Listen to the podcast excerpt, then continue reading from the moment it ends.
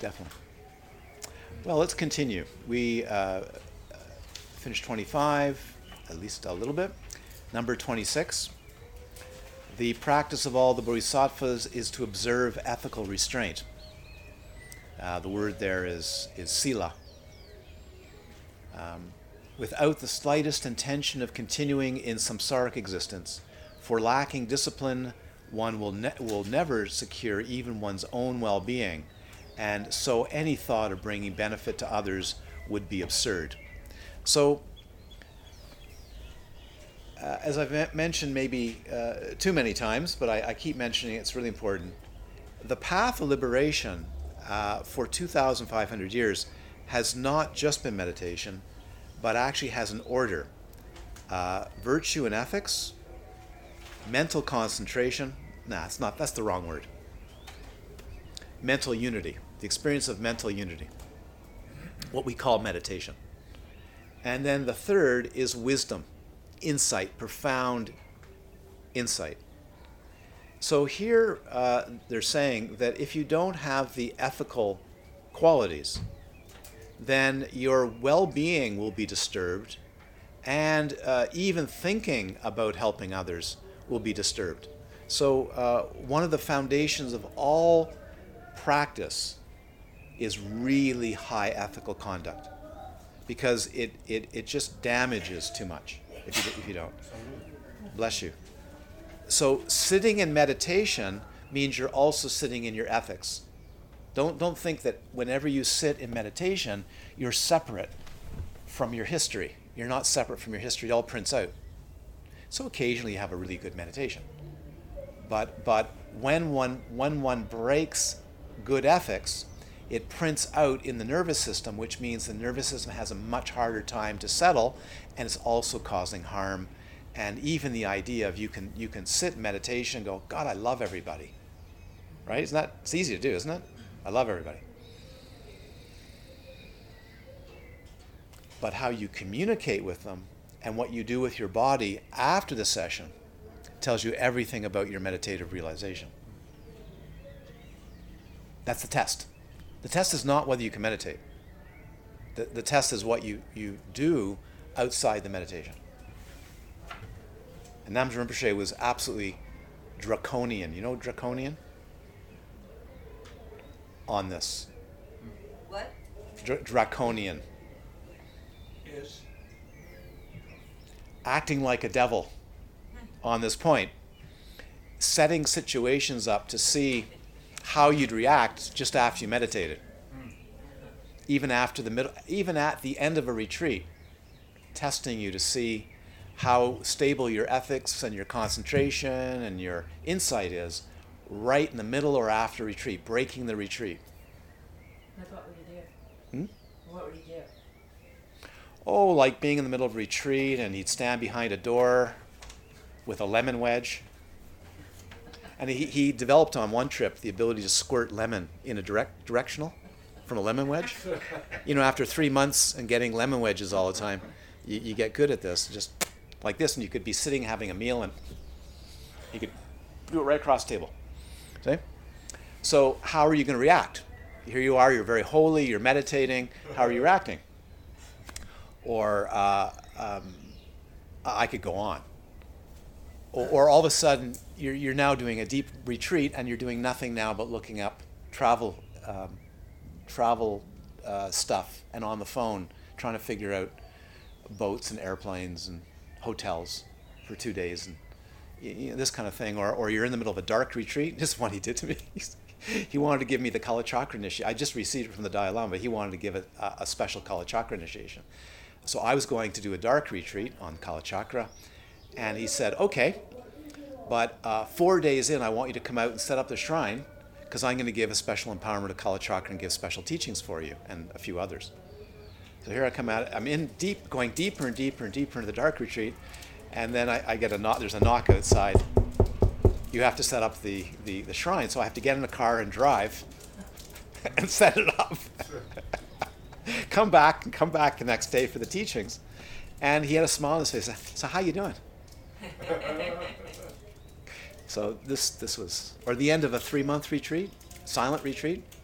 He shows up, gives an empowerment, and he says, Come here. Right after the empowerment, he says, Come here. So, yes, he says, We're going to Niagara Falls in about half an hour.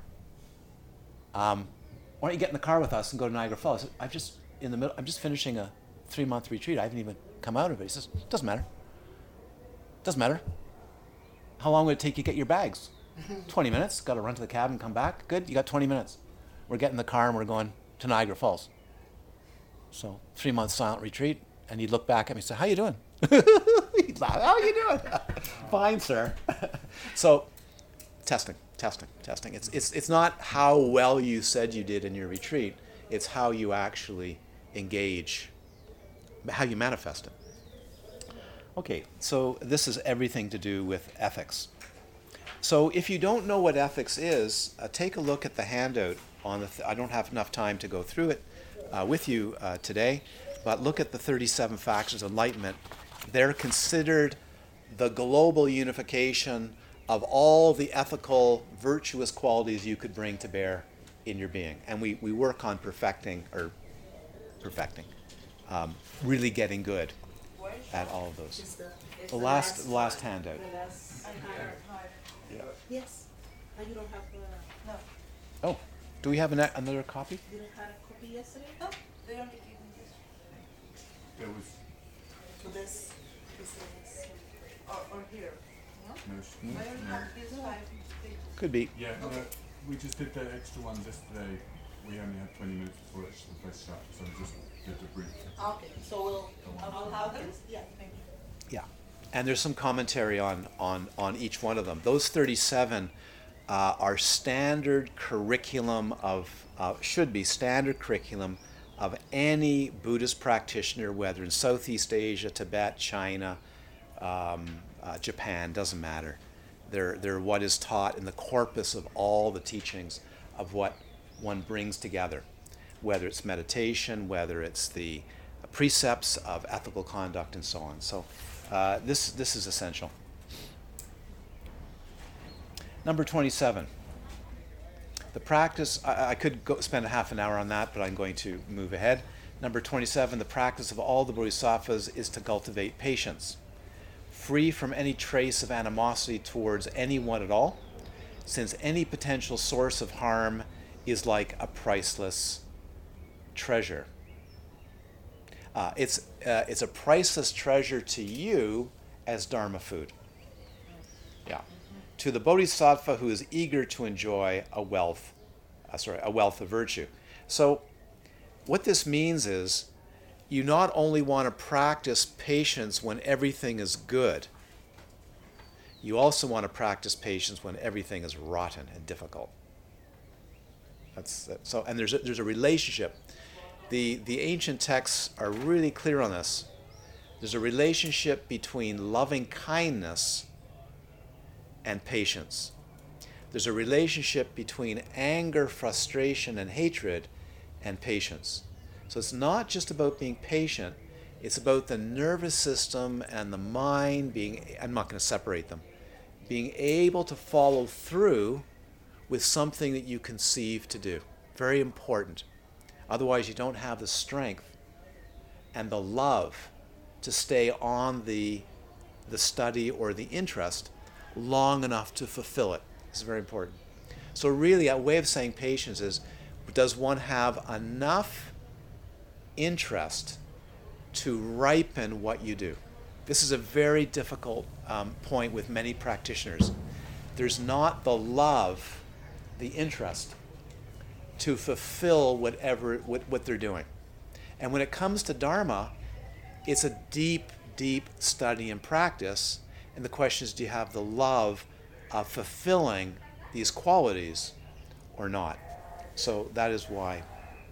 And what stands in the way is, is frustration, uh, anger, and, and, and, and rage. So the greater the patience, the less the rage and anger. Um, both towards uh, uh, others and towards oneself. Of course, uh, interfering with one's patience and testing one's patience is excellent Dharma food. Excellent Dharma food. Another great, tr- a gr- another, another great quality of Namgyal Rinpoche. How to interfere with your, your study and make sure that you get it done and ask you why you're not doing it at four o'clock in the morning. Okay, so it builds great strength. Number 28, the practice of all the bodhisattvas is to strive with enthusiastic diligence, which is very similar to patience. The source of all good qualities when working for the sake of all who live. Seeing that even Shravakas and Pratyeka Buddhas who labor for themselves alone exert themselves as if urgently trying to extinguish fires upon their heads. So, Shravakas and Pratyeka Buddhas are Sanskrit words that mean uh, um, are people that, that liberate through hearing the Dharma and they practice for their own liberation, not for others. Okay? And Pratyeka Buddhas are uh, beings that apparently spontaneously in a life don't fully awaken, but awaken to some realization of emptiness, but practice for themselves. They're usually very good examples, but they're usually very lousy teachers. They can't teach the Dharma, but they can actually remain in a state of absorption on emptiness. Um, it's because they had teachers in the past, and now it's suddenly ripens in a lifetime without, without a teacher. So it is said that um, if one if one doesn't have a teacher and a curriculum of emptiness and compassion, you may discover emptiness, but it's very very hard to discover vast compassion without training. Very very hard to do. Um, so the feeling like one has a fire on one's head and one has to really engage in liberation for oneself and others is enthusiastic uh, diligence. In other words, you know how limited your time is. You don't have a lot of time. None of us do. It feels like we do. We don't. We have very little time on this planet.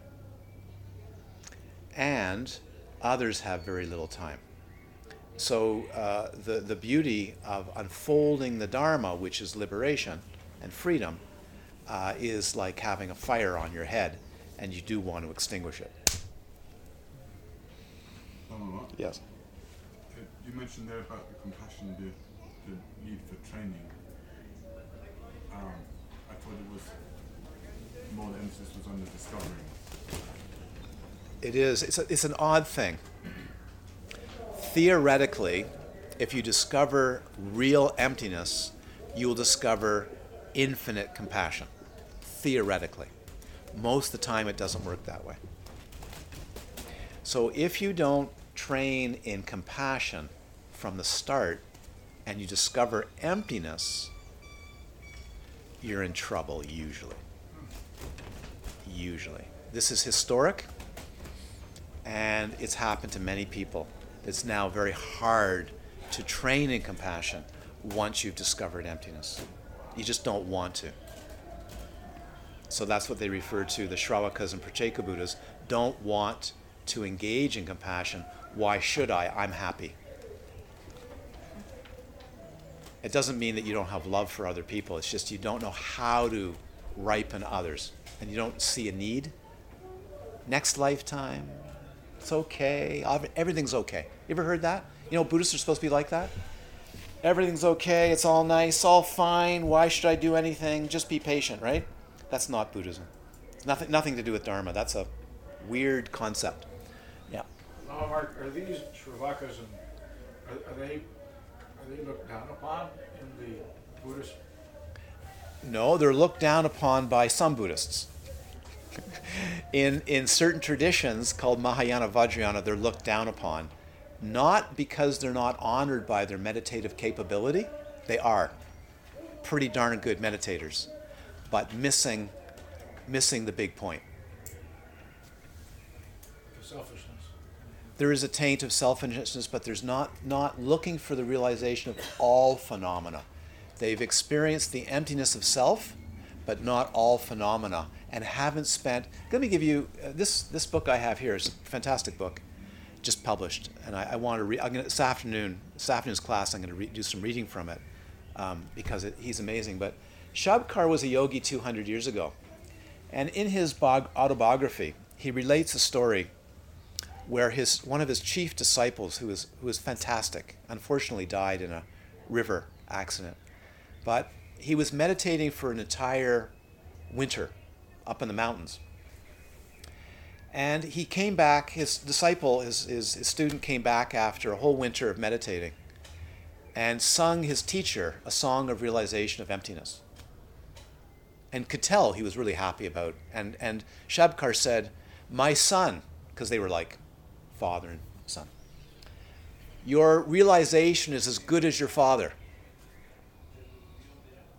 but your compassion stinks. It's right in the text. Your compassion stinks. Your dharma is rotten, even though your realization of emptiness is good. Spend a whole year, day and night, meditating on the compassion and love of sentient beings who are suffering to bring about real dharma. So, so it, it is a danger, and, and I'll, I'll tell you personally from my experience that when when I was uh, 17 or 18, maybe between somewhere in there, and Namgyal Rinpoche, my first main teacher, found out that my first teacher was training us in Burmese Vipassana all the time, weekend retreats and so on, and that became my major discipline was Burmese Vipassana. He was absolutely furious. And the reason he said to, to my current teacher at the time and myself, he said, if you break through deeply into emptiness, you'll be ruined as a teacher. It's be finished. I can't have that. This is I can't have that. So I wasn't allowed to do any vipassana meditation like in that style. Mahamudra, yes. Deity yoga practice, yes. But but no more of that for for years. And even though that's my major discipline, in some ways, is that, yeah. And, and I'm I'm a, a specialist in that. But for a number of years, it was verboten because it's too fast. And therefore, he was worried that I didn't ripen the skills and compassion as taught in the Mahayana and Vajrayana for the benefit of others. It was just too easy for me. He said, This is too fast for you. This is no brainer. You've done too much of it in previous lifetimes. It's just going to come back too fast. That's what he said, actually. It's just too fast. You, you'll, you'll, you'll break through too quickly. So he wanted a lot of suffering. He wanted a lot of suffering. okay. Number 29. The practice of all the bodhisattvas is to cultivate concentration, which utterly transcends the four formless absorptions in the knowledge that mental afflictions are overcome entirely through penetrating insight suffused with stable calm. This is a type of concentration which is called the unity of insight and tranquility. So, the word concentration we've been using as translations for many years, it's probably not the right word. Probably the right word is mental unity on objects, not concentration. Mental unity. Mental unity has a different feel to the word concentrating. When we come to these teachings of Mahayana and Mahamudra Dzogchen, we're not really on about concentration. We're on about natural, natural lucid mind. And the reason being is that awareness is always attentive and concentrated on objects. We just need to find that. It's a different approach. So, what's meant here by cultivating concentration is the word samadhi or dhyana in Sanskrit. And samadhi means sama, complete, di, complete unity, complete intelligence, complete um, with it, with it. And it's a bit different than bare attention. It has bare attention, but it's engaged with an openness and intelligence and reflectiveness. So the the line that says utterly transcends the four formless absorptions, these are the um, absorptions, meditative absorptions of unity in space, uh, unity in consciousness only, not mind only, consciousness only, uh, the experience of nothingness. These are high meditations. Some people just never have these experiences unless they practice a lot and have very good absorption. And these are called the highest godlike states. And the last one is called neither perception nor non perception. And the, the one usually has to be trained in these, but not always. We can, can experience them. And so it says that this type of, of cult, a concentration transform, transcends these even boundless consciousness, boundless space, nothingness, and neither perception or non perception. In the knowledge that mental afflictions are overcome entirely, this is called penetrative insight. Through penetrating insight suffused with stable calm. This is the unity of insight and tranquility. There's no separation. So, normally, many places, there is a separation between the practice of tranquility and the practice of insight. Uh, in this way of, of teaching, there's, there's, you're introduced that there's no separation. Mind is already there. You have to discover it. Yeah. Those the jhanas? It's referring to the jhanas as not being this type of concentration. The, the jhanas are excellent training, but at some point you have to drop the jhanas for the natural mode of concentration that's effortless and completely natural. Um, it's really important. So, so this is a training of Mahamudra. Ma- Mahamudra. yeah. Okay. And the reason being, let me tell you why. So I explain it to you. Because some of you are looking at me a little bit with a look of, so what are you talking about? If you don't find the natural mode of tranquility and insight of the mind in its, in its natural state, you'll always be trying to concentrate. Like do a thing, jhanas. You're, being, you're always going to be practicing jhanas to get into a state. That's really good training, by the way, and has been the tradition for thousands of years up until recently. But if you find through the Mahamudra method or Dzogchen the natural mode of the mind that's effortlessly concentrated and sees the mind of what its nature is, then after that you never really have to practice concentration because you've discovered concentration as a natural feature of all experience. Do you, do you see the difference? Is everybody getting that? The natural, the natural mode of experiencing all experience is perfectly concentrated. If you discover that, you can go into that at any time. It's always there. And it's not far out. It transcends even very profound meditative states because it's the avenue to full Buddhahood, whereas the other one isn't. But darn good training. I wish every, I wish we had the time to train everybody in jhanas. I, I really wish we did um, it, it, because it gives such rapid results in insight, but can get in the way. Okay? Number 30. The practice of all the bodhisattvas is to cultivate wisdom beyond the three conceptual spheres, alongside skillful means, since it is not possible to attain the perfect level of awakening through the other five paramitas alone in wisdom's absence.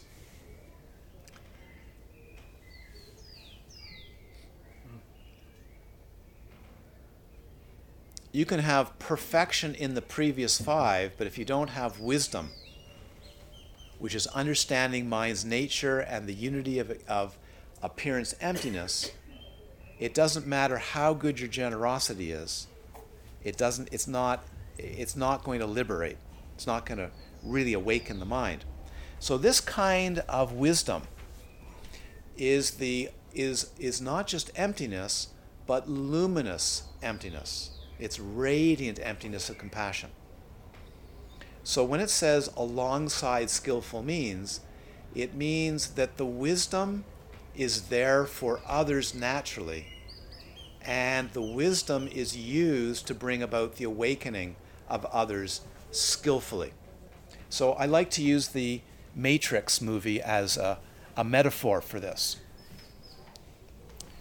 If one doesn't train in wisdom and compassion and skill and means of the way in which people na- uh, um, orderly unfold, the chances are the chances are that the only thing you're going to be able to offer people is a cookie. Yeah, so you know the movie Matrix, and that wise old woman, when what was his name, Neo, The Oracle. Or, the Oracle. That's the Oracle, but it was Neo. oh, yeah. Yeah, Neo yeah. came for the Oracle, the answer, and all she would say to him is, "Would you like a cookie?" Yeah. So in the same way, if someone comes to you and say, like like Krishnamurti, and Christian Krishnamurti had very profound realization, but his students told me he he couldn't skillfully teach it. Bless his heart. I'm not beating up on. It. I, love all of Krishnamurti's books. They're fantastic because he had profound realization, but he never was taught in a systematic way of how you do that. So when he'd speak to people, he'd say, because it's fantastic, he'd say, Look at the nature of your mind. and they're saying, But I'm suffering. Just look at the nature of your mind. There it is. Can't you see it? Can't you see that thoughts and activity and all this is really your free mind's nature? They, in the class, they go, like this, they go, You bet.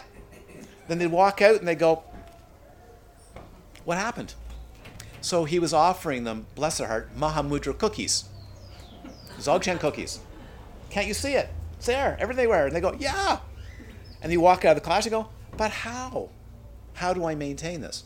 So, so it's one thing to be introduced by a teacher to mind's nature. It's another thing to how to sustain it and actually actually realize it for yourself.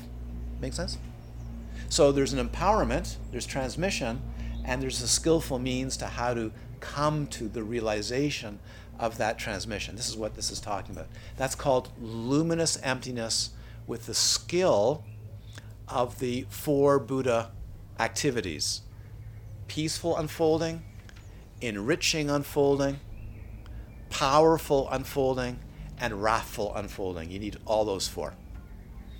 Um, and, and, the, and you also have to go through it. So if someone says to me, who studies with me, says, Well, I've had some good experiences, can I teach meditation? I go, No. Or then they say, maybe, I'm being asked to teach meditation. No. Why? Because they haven't gone through long enough experiences and training so that when the person comes to them and says, I'm having this experience, they don't get bamboozled. Because you have to go through a lot to know what's going to come next and what someone's going through before you're just having some fancy experiences. So it's not enough just to have experience. You have to be able to do something with that experience, and you have to know systematically how you've gone through those experiences the good, the bad, uh, and the ugly. Sort of like Clint Eastwood.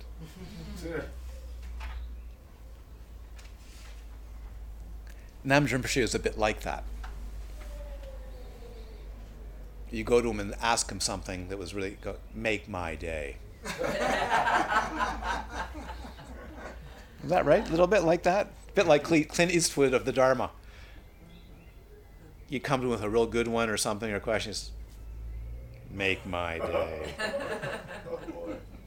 He was tough. He wanted he wanted right, high ripening. High ripening. 31 the practice of all the bodhisattvas is to is to scrutinize oneself continually and to rid oneself of faults whenever they appear for unless one checks carefully to find one's own confusion one might appear to be practicing dharma but act against it or one might be, be appearing to practicing to be practicing dharma but actually acting in a way of dharma but not actually unfolding dharma so then we may say, well, I don't want to scrutinize myself. I'm tired of doing that. I've had enough of that, of beating myself up. This is scrutiny without beating yourself up. You have to come to a mature place where you realize I'm enjoying I'm enjoying perfecting, I'm enjoying completing, but I'm not beating myself up because I haven't done that. It's kind of a very patient looking without the self immolation of the knives coming out. There's enough of that already. Hmm? Not with the guilty feeling. Guilty feeling. It's really it's really a vision of boy, I'd love to have these saintly qualities for the benefit of others, not because I'm going to be a saint. See the difference? If you're going to be a saint, you're going to beat yourself up. If you're doing it for the benefit of others and you're enjoying seeing others uh, um, um, do well because of the fruits that you've developed, and now you're going, I could do more. I could be actually giving more. That's a really beautiful thing. That's a really beautiful thing. By purification. So that means watching your speech. That means watching your body activity and your language. That means what are the implications of what I do, say, and think about on others, not just myself? And you say, well, it doesn't matter. Yes, it does, because once you feel interdependence, you see that everything you do is actually affecting others, and you could get better at it like playing a musical instrument. So I like to give this metaphor. It's how I feel. We're all musical instruments. Could we learn to play our musical instruments really well? I don't just mean play, sing opera, but could we sing Dharma? So in Dharma, the symbol of the conch, if you look around, you'll see not just Tibetan, but all over in ancient India, one of the great symbols of Dharma teaching is the conch. And that's the declaration, the sound of the ocean of Dharma to all beings. Can you make music, Dharma music, to beings? And that doesn't mean just speaking Dharma. Oh, I got some good Sanskrit words and I'm going to trot them out. And I'm going to read you the Four Noble Truths and I'm going to quote such and such. That's not it. Can you explain from your heart Dharma because you're feeling that like a musical instrument? You know, I think all of you, do all of you know this? Certain musical instruments, it can take you six months to a year before you can cert- play certain notes. I, I know this. Like the clarinet, the high registers on a clarinet, one note took me six months before I could play it clearly. Six months. And one day I just went, wow, that was easy. If you take that approach to everything you do, it's much better because then you realize it takes time to bring out these beautiful qualities. Somewhere in the suttas, which I can't find anymore because I thought I'll never forget where it is, but I forgot. I can still see it on the page, but I can't re- see the text number. Is the Buddha talked about what he was really on about. And what he said is, I'm trying to develop saints, not just these liberated beings, not just these meditators. I'm trying to develop saints. And that's a long term process of squeezing out every single good quality of a human being and not just meditators. So a spiritual teacher is not just looking for cool meditators, they're looking for people with wonderful human qualities and meditation.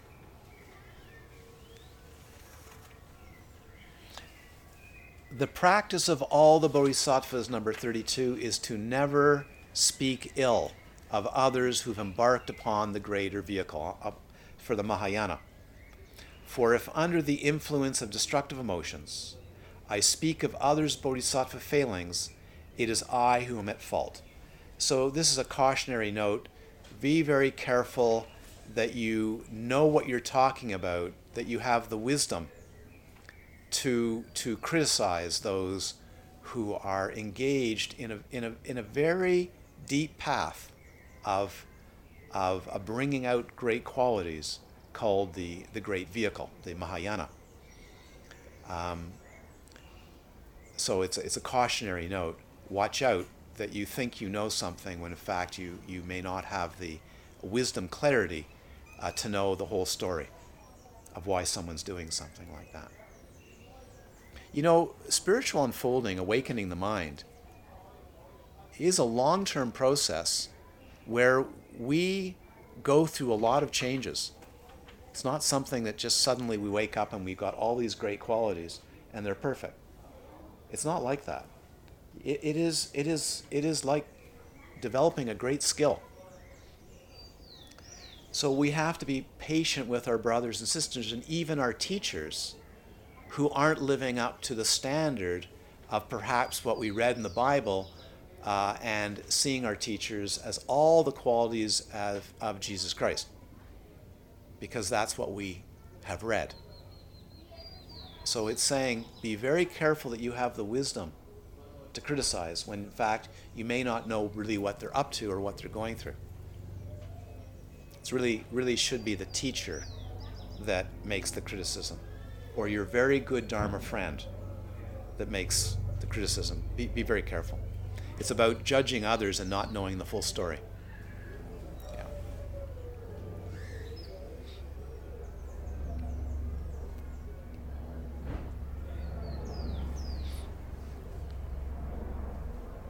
One more, and then we're going to break for lunch. 33, and we've got uh, four, four more after that, and then I'm going to give some uh, more detailed teachings on uh, the breadth of bodhisattvas. And first we brush our teeth. No, it's a joke. Okay, 33. The practice of all the bodhisattvas is to let go of attachment to the households of benefactors, of family, and friends. Since one's study, reflection, and meditation will all diminish when one quarrels and competes for honors and rewards. So, one of the great diseases is teacher disease. Spiritual teacher's disease is one of the worst diseases you can, you can have. Meditator disease. Glory of spiritual accomplishments.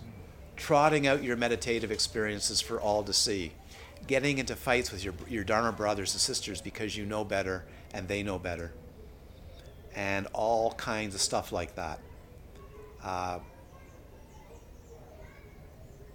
being in family and households and, and being a teacher and uh, doing it uh, improperly. So, this is a caution that when you go as a bodhisattva and live among families and benefactors, their view of you will can cause a lot of poison to arise in you not because they're poisonous and mean people but putting you on a pedestal cutting you down to size that's a common one. Let's cut them down to size. Let's bring them into our world whatever it is. If you notice this? Happens anyways. Uh, be very careful about that especially benefactors that tell you how good a dharma teacher you are how spiritually attained you are. This has been a problem for years, so you're, you're really not supposed to spend uh, a lot of time um, getting involved in all that kind of stuff. It's basically saying, watch your conduct because society is going to play numbers with your conduct if you're not fully liberated. It's very easy for your pride to get ballooned out of proportion. It's very, it's very easy to get into very sticky situations like promoting you, like the need to display, all kinds of stuff like that.